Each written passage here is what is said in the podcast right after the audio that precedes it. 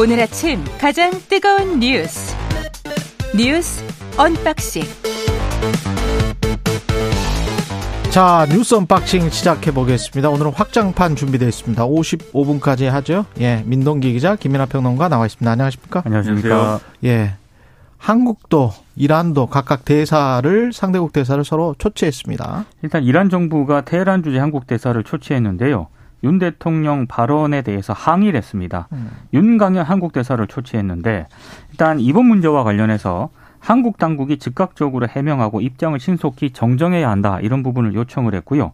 아울러 한국이 이란의 금융 자산을 차단하는 등 비우호적인 행동을 하고 있다면서 한국이 현안을 해결하기 위한 효과적인 조처를 취하지 않을 경우에는 한국과의 관계를 재검토할 수도 있다, 이렇게 얘기를 했습니다. 우리 외교부도 좀 맞대응을 했습니다. 이 주한 이란 대사를 또 초치했는데요. 일단 윤 대통령 발언과 관련해서 아랍에미리트에서 임무 수행 중인 우리 장병들에 대한 격려 차원의 말씀이었고, 한국과 이란 관계 등 이란의 국제관계와는 전혀 무관하다, 이런 입장을 다시 한번 설명을 했고, 또 엔피티 문제로 이란 정부가 거론을 하지 않았습니까? 이거와 관련해서는 전혀 근거 없는 문제 제기라고 일단 일축은 했는데, 정부의 설명은 이란 측에 충분히 우리 정부의 입장을 설명을 했고 이란 측도 이해하는 것 같다라고 밝히긴 했습니다만, 사태는 좀 봉합수순하고는 거리가 일단은 현재까지는 좀 멀어지는 그런 양상입니다. 그러니까 이게 사실 참 대통령의 이제 실언 때문에 이제 상황이 이제 굉장히 급박하게 돌아간 것처럼 돼버렸는데, 외교대사를 이제 초치하고 거기에 또 초치에는 초치로 맞서는 뭐 이런 구도는 사실 흔한 구도가 아니죠. 그렇죠. 초치라는 거는 이제 불러가지고 이 사안에 대해 설명하고 이해를 구하고 또는 이제 뭐 항의하고 뭐 이런 과정인 것인데, 서로 이제 이렇게 하니까 이란하고의 관계가 계속 계속해서 이제 악화일로로 가는 거 아니냐, 이런 얘기가 나오는 건데, 근데 이런 생각도 들어요. 어쨌든 윤석열 대통령의 발언은 어쨌든 실언일 수밖에 없는 건데, 그 부분에 있어서 이란도 요거를 이제 이용하는 것 같다. 이게 일종의 빌미가 되는 것 같다는 생각이 드는 게. 그렇죠. 지금 이 윤석열 대통령의 발언에 대해서 뭐 이란이 뭐 이 해명하라고 한다든지 뭐 진위를 설명해 달라든지 이런 건 이해가 되거든요. 그런 건 이제 우리가 하면 되는데, 갑자기 이제 엔피티 문제를 얘기를 했단 말이죠. 어. 이거는 사실 이 윤석열 대통령이 나는 뭐 이 이 북핵이 북핵 문제가 심각해지면은 우리도 자체적인 핵무장을 뭐 어 해야 되는 것까지도 생각하지만 하지만 현실적으로는 확장 억제 강화가 이제 답이라고 생각한다, 뭐 이런 얘기를 한 것에 대해서 이제 얘기하는 건데, 어. 그러니까 우리는 어쨌든 엔피티 체제를 준수한다는 입장을 계속해서 이제 밝혀왔는데, 오히려 이 부분에서 문제가 되는 건 이란이지 않습니까? 핵무장을 기도하고 뭔가 핵 그 관련돼서 이제 역량을 계속해서 확대하려고 하니까 거기에 대해서 국제사회의 어떤 제재가 있고 미국하고의 핵협상이 그래서 이제 현안인 거고 뭐 이랬던 건데, 이걸 굳이 얘기하는 건 이제 대외적인 어떤 그런 부분에서의 자기들의 어떤 공간을 찾는 것으로 첫째 보이고, 두 번째로 이제 이란이 지금 내부적인 문제가 또 있거든요. 그 이란 여성들의 이제 그 히잡 시위라고 하지 않습니까? 예. 이 부분과 관련돼서 이제 혼란스러운 부분들이 있기 때문에 그런 부분에서의 나름대로의 돌파구를 찾으려는 행보, 그리고 세 번째로 우리하고의 이제 문제가 있는데, 이것도 이제 어 뒤에서 좀 얘기하겠지만 이 문제를 해결해 보려는 어떤 이 기도 뭐 이런 것들이 섞여 있는 것 같아요. 그래서 이게 우리가 빌미를 준 셈이 돼버렸지만, 또 이런 이란의 여러 가지 이제 어 이 뭐랄까 수에 대해서도 우리가 이 수를 앞질러서 이제 좀 읽고 여기에 대응해야 되는 지금 차원이 또 열리고 있는 거거든요. 외교 역량이 그야말로 이제 시험대에 오른 상황이다, 이렇게 생각이 됩니다. 근데 이란 정부 입장에서는 이번 윤 대통령의 발언만 가지고 불만을 좀 터뜨리는 건 아닌 것 같습니다. 네. 앞서 이제 김민하 평론가도 얘기했지만, 트럼프 미국 대통령 시절 때 이란에 대한 제재를 재가동을 하지 않았습니까? 그때 이제 우리가 이란으로부터 상당한 원유를 수입을 해온 그런 나라이기 때문에 당시 원유 대금 칠십억 달러가 지금 한국 국내 계좌에 동결이 돼 있잖아요. 그러니까 이거 이란 입장에서는 받아야 될 돈인데 우리 국내 계좌에 동결이 돼 있으니까, 그것도 이제 미국의 어떤 그런 제재 그렇죠, 때문에. 그렇죠. 미국의 제재 때문에 그런 거죠. 그러니까 상당히 좀 불만이 있을 수밖에 없는 거고요. 원래 이거, 그거는 불만이 없고요. 그렇죠. 네. 이제 요거를 이제 문재인 정부 때 좀 어떻게든 좀 이란과를 좀 해결하기 위해서 상당히 노력을 했던 부분이 있었는데, 이게 지금까지 해결이 안 됐거든요. 그런데다가 좀 전에 김민하 평론가도 얘기를 했듯이 이란이 히잡 시위를 강경 진압한 다음에 국제사회가 이란을 규탄하는 제재를 했는데, 여기에 또 한국이 동참을 했거든요. 이것도 아마 좀 불만이 있었을 것 같고, 그리고 한국이 아랍에미리트하고 사우디아라비아에 무기를 수출하고 방산 협력을 하고 있지 않습니까? 이것도 이제 이란인 정부 입장에서 봤을 때는 조금 불만일 거거든요. 그러니까 이런 맥락에서 이번에 윤석열 대통령이 이란 발언을 하지 않았습니까? 그러니까 이참에 어, 대이란 정책에 대한 일단 한국 정부의 약간 태도 변, 전환이라든가 이런 거를 일정 부분 좀 의도를 하고 있는 게 아닐까 뭐 이런 생각이 좀 들더라고요.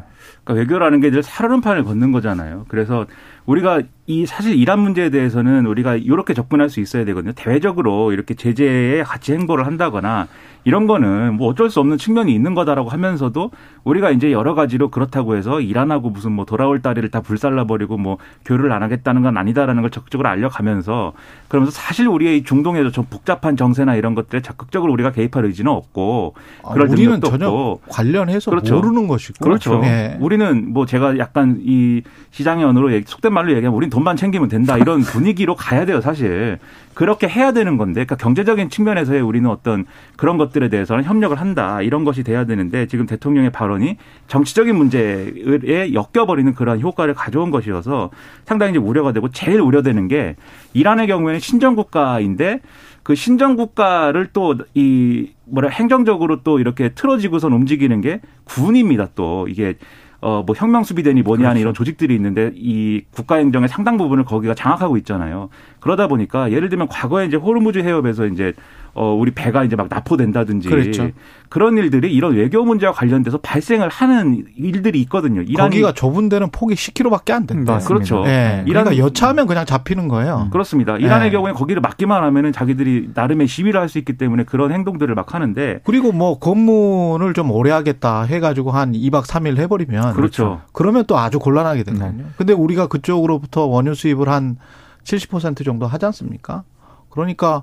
뭐 껌껌이 그렇게 잡고 그러면 우리가 공급 자체가 원활하게 돌아가지가 않으니까. 음, 그렇죠. 아무래도 비용도 또 그 크게 들 수밖에 없고요. 네. 예, 늘어날 수밖에 없고. 그래서 첫째로 이 이란 인근 해역에서의 안전을 위해서도 이 문제는 빨리 외교적으로 해소하는 노력들이 필요하고 두 번째로 지금 말씀하신 것처럼 경제적인 피해에 대해서 어떻게 이것을 이제 정상화시키고 안정화시킬 것이냐에 대해서 정말 총력을 기울여야 되는 그런 상황이다. 그 네. 상황이 대통령의 발언 하나로도 이렇게 될 수가 있는 것이다. 이번에 뼈저린 교훈을 얻었으면 좋겠습니다. 대통령 취임 이후에 가장 걱정되는 부분이 이게 자주 외교도 아닌 것 같고 미국 편이 내 편. 미국이 미국이 약간 적대적으로 취, 저 자세를 취하는 것은 남의 편. 이렇게 되는 것 같아요. 남의 편이 남편인가? 근데 이런 외교 혹시 속마음으로 그렇게 생각을 가지고 있다면 베트남이나 인디아나 전략적으로 아주 애매모호한 자세를 취하면서 양쪽으로부터 다 이득을 얻는 국가들이 있지 않습니까? 그런 국가들이 있고 그다음에 우리가 이거는 꼭 생각해 봐야 될 것 같아요. 자꾸 뭐 아이알에이 하면서 미국이 중국에게 완전히 뭐 뭔가 끝날 것처럼 음. 그렇게 이야기를 하는데 지난번에 장하준 교수도 그랬지만 이십 년, 삼십 년 그 아주 공급망 분리라는 건 굉장히 길게 걸리는 것이고 장기간에 걸쳐서 해야 되는 것이고 그게 그동안에 가다가 미국이나 중국이 마음이 바뀔지 누가 알 수가 없어요. 그리고 지금 당장 뭐 오십오 퍼센트 미국이나 미국과 에프디에이 체결한 국가들에서 뭐 배터리를 수입해야 된다 뭐 이런 조항은 다른 말로 하면 사십오 퍼센트는 중국산이어도 된다는 이야기예요. 음. 그만큼 비용 때문에 굉장히 골머리를 앓고 있는 거거든요. 모든 기업들이. 그래서 중국산이 그래도 아직은 시장도 그렇지만 음. 아직은 제일 싸니까 싸고 거기에 그래도 인력이 노동 인력이 그래도 좀 낫답니다. 예. 그래서 그런 것들을 결합해서 생각을 해보면 차차 십 년, 이십 년, 삼십 년이 걸릴지도 모르는 공급망 분리를 이야기를 하면서 지금 우리가 사 년, 오 년 정권에서 바로 그냥 모든 것이 다 절단날 것처럼 미국 편 아니면 전부 남의 편이다.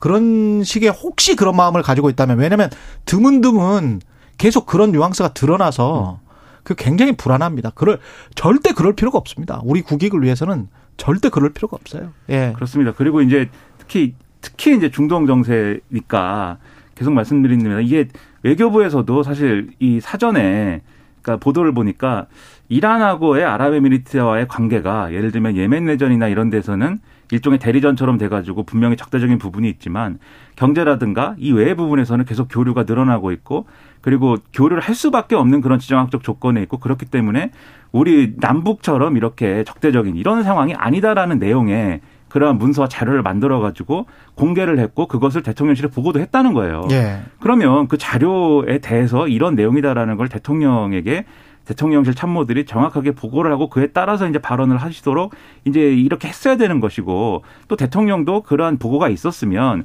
거기에 맞는 외교적인 프로토콜에 따라서 발언을 하는 그런 과정이 있어야 되는 것인데, 네.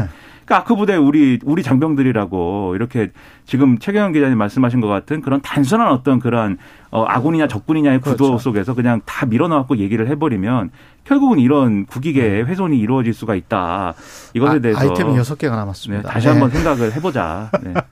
예, 경찰이 양대 노총 압수수색을 했고요. 건설현장의 불법행위를 수사한다고 합니다. 그러니까 어제 양대 노총 압수수색한 것은 국가보안법 위반 혐의 사건하고는 별개입니다. 건설 현장 채용 강요 등의 혐의로 양대 노총 사무실 등을 무더기로 압수수색을 했는데요. 일단 민주노총 건설노조 사무실 다섯 곳하고요. 한국노총 노조 사무실 모두 합쳐 열네 곳을 압수수색을 했는데 휴대폰 스물두 점을 포함해서 전자정보 약 만 칠천 점을 확보했다는 게 경찰의 설명입니다.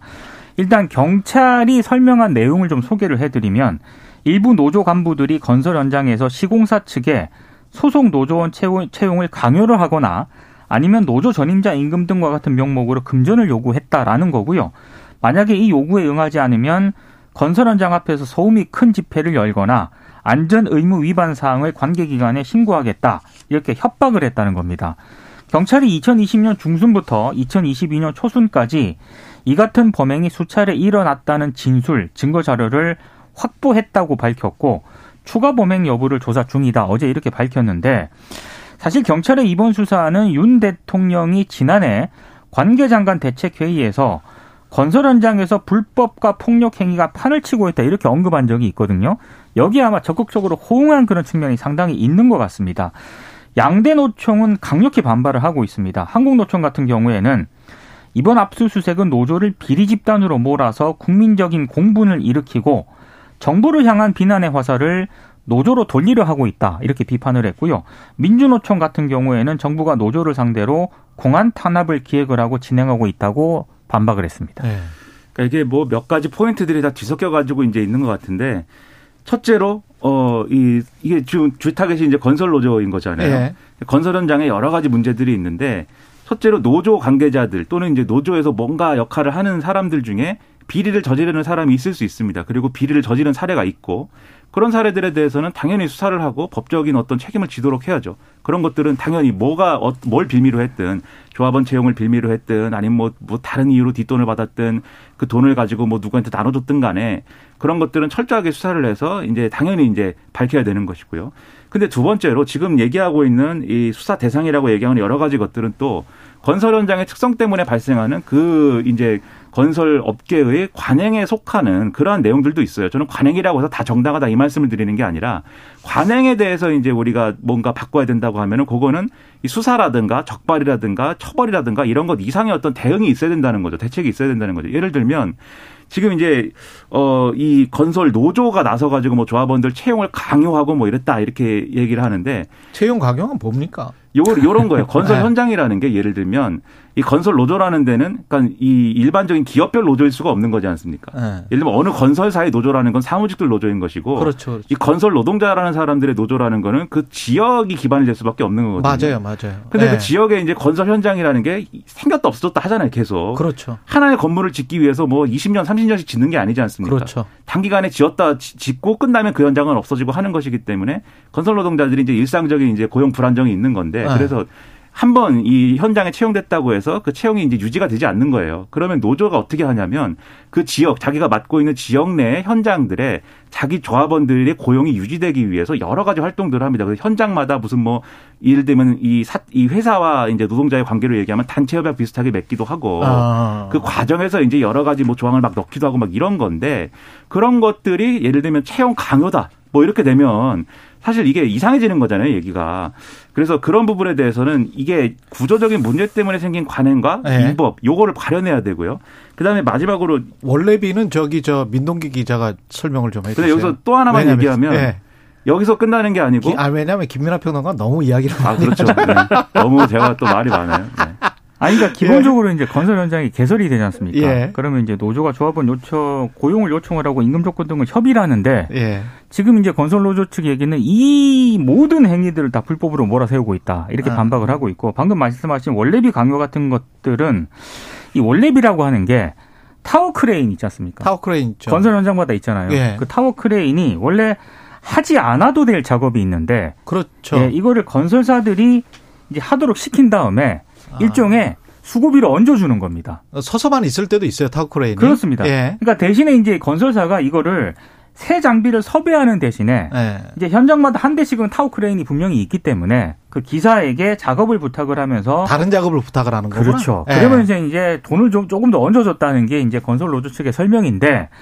아, 그렇다라고 해서 이 모든 게 그럼 정당하냐? 그렇진 않아요. 보니까 아. 돈을 더 벌기 위해서 에. 일부긴 하지만 에. 원래비를 좀 더 높게 요구하는 그런 기사들이 좀 있었다라고 아. 합니다. 이제 그래서 그래서 그런 부분이 만약에 적발이 되면은 노조 차원에서 징계를 하고 있다라고 얘기는 했는데, 일단 민주노총 건설 노조 측의 얘기는 원래는 원래비를 받지 않는 대신에 하지 않아도 될 작업을 시키지 말라고 우리들이 요구를 해왔다.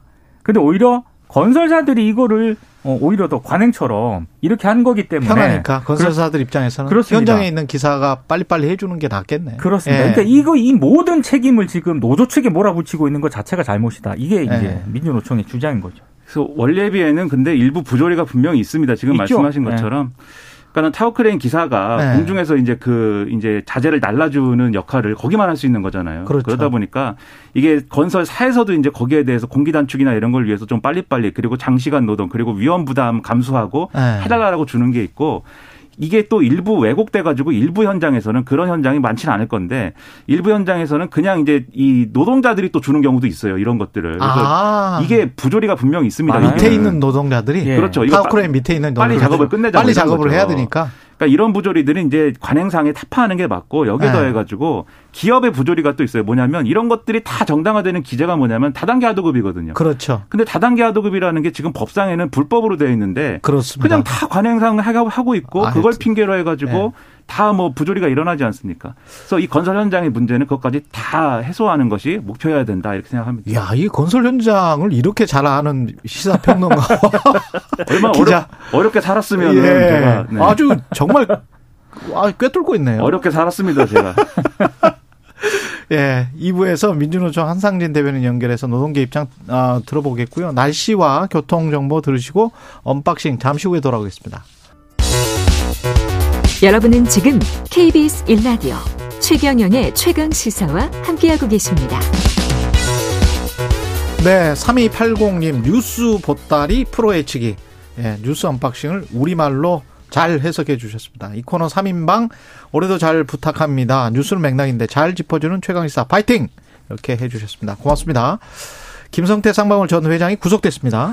오늘 오전 두 시쯤에요. 어, 수원지법 김경록 영장전담 판사가 횡령과 배임, 자본시장법 위반, 외국환 거래법 위반, 뇌물공여, 증거인멸 교사 혐의를 받는 김성태 전 회장에 대해서 구속영장을 발부를 했는데, 범죄 혐의가 소명이 되고 증거인멸 및 도주의 우려가 있다고 발, 어, 밝혔습니다. 예. 그리고 김성태 전 회장과 함께 붙잡힌 양성길 현 회장에 대해서는 횡령과 배임 혐의가 적용이 됐습니다. 혐의가 뭐예요? 김성태 회장 그 변호사비 대납도 들어가 있습니까? 아... 어, 변호사비 대납은 네. 이번에 구속영장에 빠졌습니다. 예. 어. 그래서 어, 이번에 구속영장 청구서에 이 부분이 빠졌기 때문에 예. 일단 언론 보도를 보면은 경찰이 아마 이 부분에 대한 수사도 속도를 낼 것으로 보인다, 이렇게 보도를 음. 하고는 있는데요. 이거는 좀 상황을 좀 봐야 될 것 같고요. 예. 일단 김 전 회장 쪽에서도 뭐 이화영 전 경기도 경기도 부지사에 대한 뇌물 공여라든가 예. 증거인멸 교사, 대북 송금과 같은 일부 혐의는 인정을 하고 있는데. 예. 횡령이라든가 배임 등 나머지 혐의는 지금 전면 부인을 하고 있는 그런 상황입니다. 그러니까 김성태 전 회장의 행보가 조금 이제 뭐 이상한 면이 있어요. 어떤 음. 면이냐면은 지금 예를 들면은 구속영장 심사하는 데 있어서도 이제 여기에 대해서 적극적으로 임하지 않은 거잖아요. 자기의 어떤 뭐 구속을 피하기 위한 그런 행위를 적극적으로 하지 않은 것이고, 그리고 지금 일부 혐의에 대해서는 인정한다고 말씀해 주셨듯이 검찰 수사에 협조하겠다, 협력하겠다는 의사를 상당히 피력을 하고 있는 그렇죠. 상황으로 파악이 되거든요. 네. 근데 그렇다고 해서 자기가 지금 잘못한 거를 다 실토하는 국면이냐, 그렇다기보다는 자기한테 유리한 얘기만 하겠다라는 거예요, 지금. 그래가지고 지금 대북 송금의 문제 이런 것들도 다른 횡령이라든가 이런 것들과 연관시키는 게 아니라 내 개인 돈 준 것이다. 그러니까 그렇죠. 일부 이런 절차에서의 문제인 것이지 음. 어떤 비리의 차원이라고 볼 수 없다는 거를 가지고 얘기를 하려고 그러는 거거든요. 종합적으로 얘기하면은 검찰 수사에 있어서는 나름대로의 뭔가 협상이라고 해야 될까요? 뭐 그런 것들을 자기 딴에는 이제 좀 하겠다라는 그런 어떤 의사 표명처럼 비춰져요, 지금. 근데 그렇게 되면 사실 그렇지 않아도 이게 정치적인 맥락이 여러 가지가 붙어 있는 사건인데 검찰 입장에서는 그렇게 하면 안 되는 것이고 정말 이 사건의 본질이 뭔지에 대해서 철두철미하게 밝혀내야 이제 국민들이 신뢰할 수 있는 거 아니겠습니까? 그렇죠. 그래서 이런 이상한 수에는 넘어가지 말고 이 분에 대해서는 철저하게 수사를 해야 된다. 그렇게 생각합니다. 구속기한이 한 이십 일 되기 때문에 그 안에 또 어떤 다, 다른 다양한 뉴스들이 나올 수가 있을 그렇죠. 것 같고 검찰이 이재명 당대표 소환 일정 조율 중인데 검찰 입장은 지금 두 번 조사가 필요하다. 이 회 조사 필요하다. 보통 이런 거는 비공식적으로 물밑에서 얘기를 하는데 이재명 대표 측하고 검찰은 공개적으로 하는 것 같습니다. 예. 이재명 대표 쪽은 일단 이십팔 일에 검찰에, 검찰에 출석해서 조사를 받겠다. 이런 입장을 밝히지 않았습니까? 예. 근데 검찰이 우리랑 조율 안 됐다. 어. 어, 이렇게 얘기를 했고요. 그리고 원래 그 열 시 삼십 분에 출석을 하겠다고 이재명 대표 측에서 얘기를 했잖아요. 그렇죠. 근데 열 시 삼십 분 말고 네. 오전 아홉 시 삼십 분으로 해야 된다. 이렇게 검찰이 또 밝혔습니다. 왜냐하면 뭐야? 어, 위례신도시라든가 대장동 네. 이 개발 사업이 장기간에 걸쳐서 진행이 됐기 때문에 네. 최소 한 번은 아니라 두 번 조사를 해야 되고 시간도 오전 아홉 시 삼십 분부터 해야 이게 조사가 가능하다. 이런 입장을 밝혔거든요. 이게 신경전이네요. 네, 제가 네. 봤을 때는 조사를 앞두고 출석을 네. 앞두고 좀 신경전을 좀 많이 벌이는 것 같습니다. 참 이건 서로 이제 전화로 하시든지 이제 문자로 네. 하면 될 것 같은데 보통 어, 전화로 언론을, 언론을 네. 통해서 그렇게 그러게 말입니다. 초등학생들 네. 싸우듯이 들으라고 뭐 하는 거죠. 뭐 네. 이 평론가들더러 네. 얘기를 해봐라 뭐 이런 거 아니겠습니까? 근데 이재명 대표도 어쨌든 수사를 받기로 했으니까. 거기에 대해서는 되도록이면 허락하는 한도 내에서는 이제 협조적으로 했으면 좋겠고 검찰도 이렇게 언론에 대고 지금 마치 이재명 대표가 뭐 이 수사를 회피하는 것처럼 뭐 이렇게 해태하는 것처럼 뭐 이런 식의 어떤 비춰질 수 있는 그런 거 말고 수사를 제대로 해보겠다라는 거에 방점을 찍고 좀 이 수사 일정을 얘기를 했으면 좋겠어요. 그러니까 검찰이 정말 우리가 해보니까 이틀 정말 필요하다. 그거에 대해서 설득력 있게 얘기를 하면은 뭐 당연히 거기에 대해서는 국민들이 볼 때도 이재명 대표가 이틀 이 조사를 받아야 되는 거네 이렇게 생각을 할 텐데 지금 뭐 아홉 시 반에 와라, 네. 열 시 반에 와라 네. 뭐 이렇게 가면 이상해지지 않습니까? 그러니까는 잘, 잘 조율을 좀 하시기 바랍니다. 예. 출마를 고심하고 있는 나경원 전 의원 어떤 상황인지 지금 뭐 거의 안 할 수도 있을 것 같다는 그런 느낌도 들고요. 그래서 언론 보도도 예. 조금 춤을 추는 것 같습니다. 그쵸? 그러니까 어제 같은 경우 씨비에스 노컷뉴스가 나경원 전 의원이 오늘 입장을 발표를 하는데 뭐 윤 대통령에 대한 사과 입장을 발표를 할 것이다. 오늘? 예. 그렇게 어제 이제 보도를 했거든요.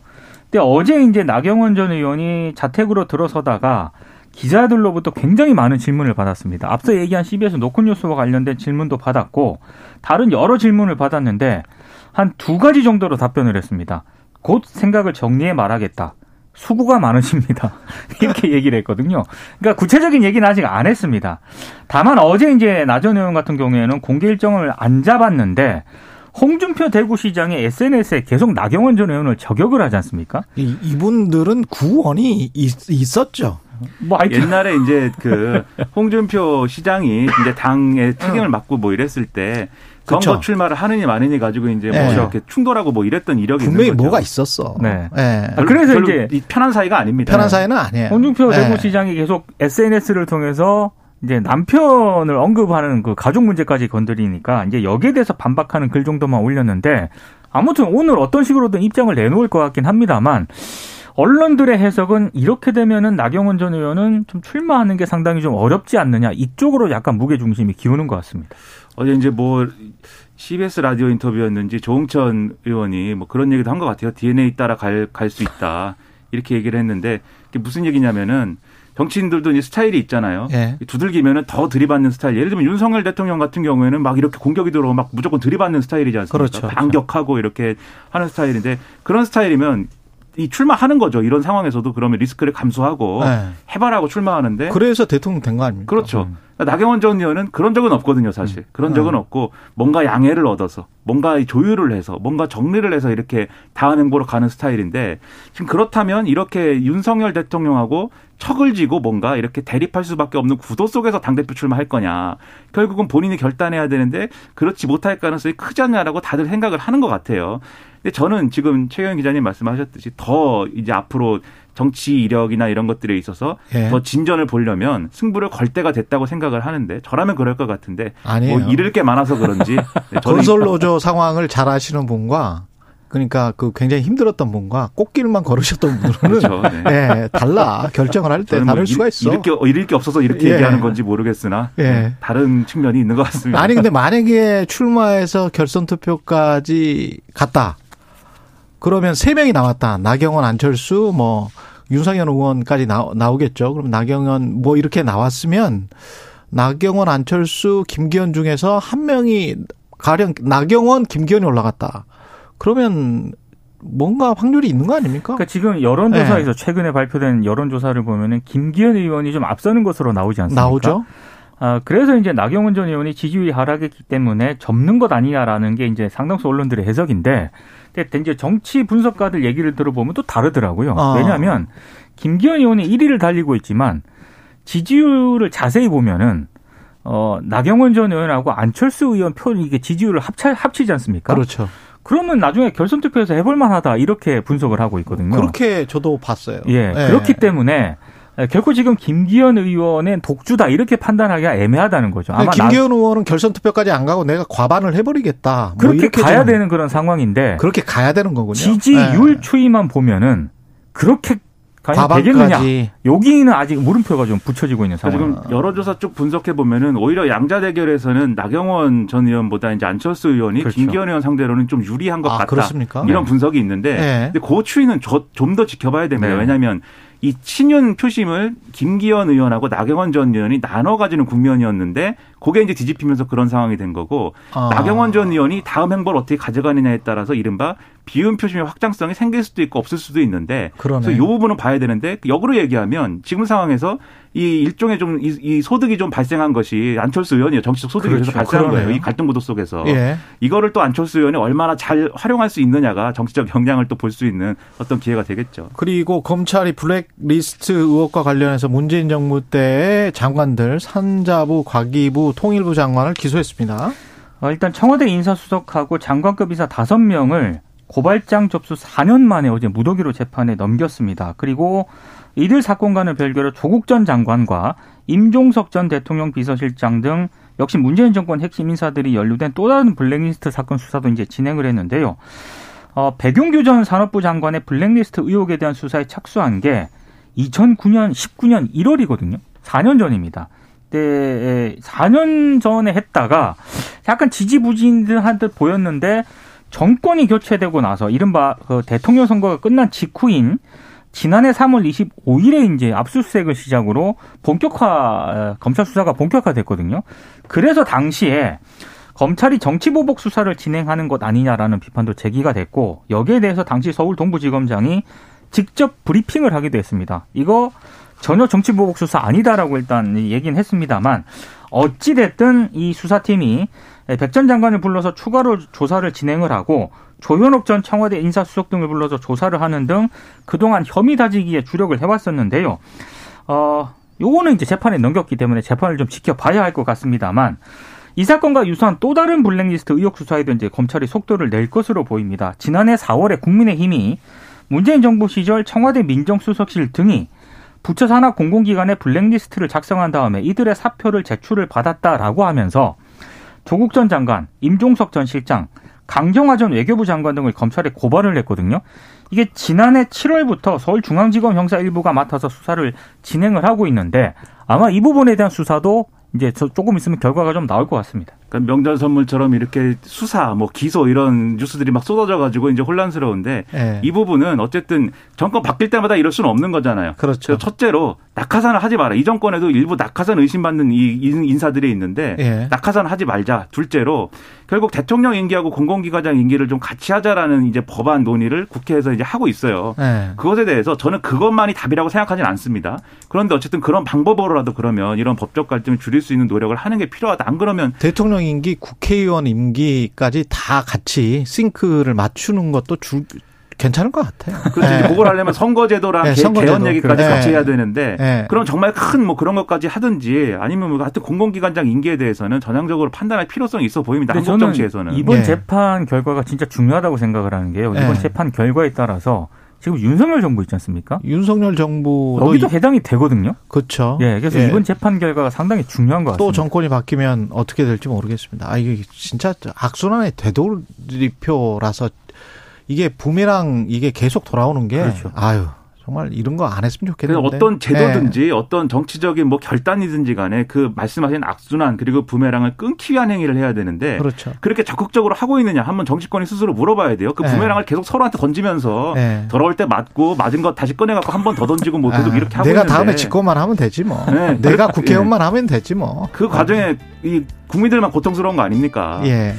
그만하자 이런 거죠. 예. 오늘 오전 여섯 시 이십팔 분에 바로 전이군요. 서울 강남구 개포동 구령마을 사 구역 주택에서 큰 불이 나서 지금 사진으로 보니까 케이비에스 뉴스 홈페이지 들어가 보시면 됩니다. 예.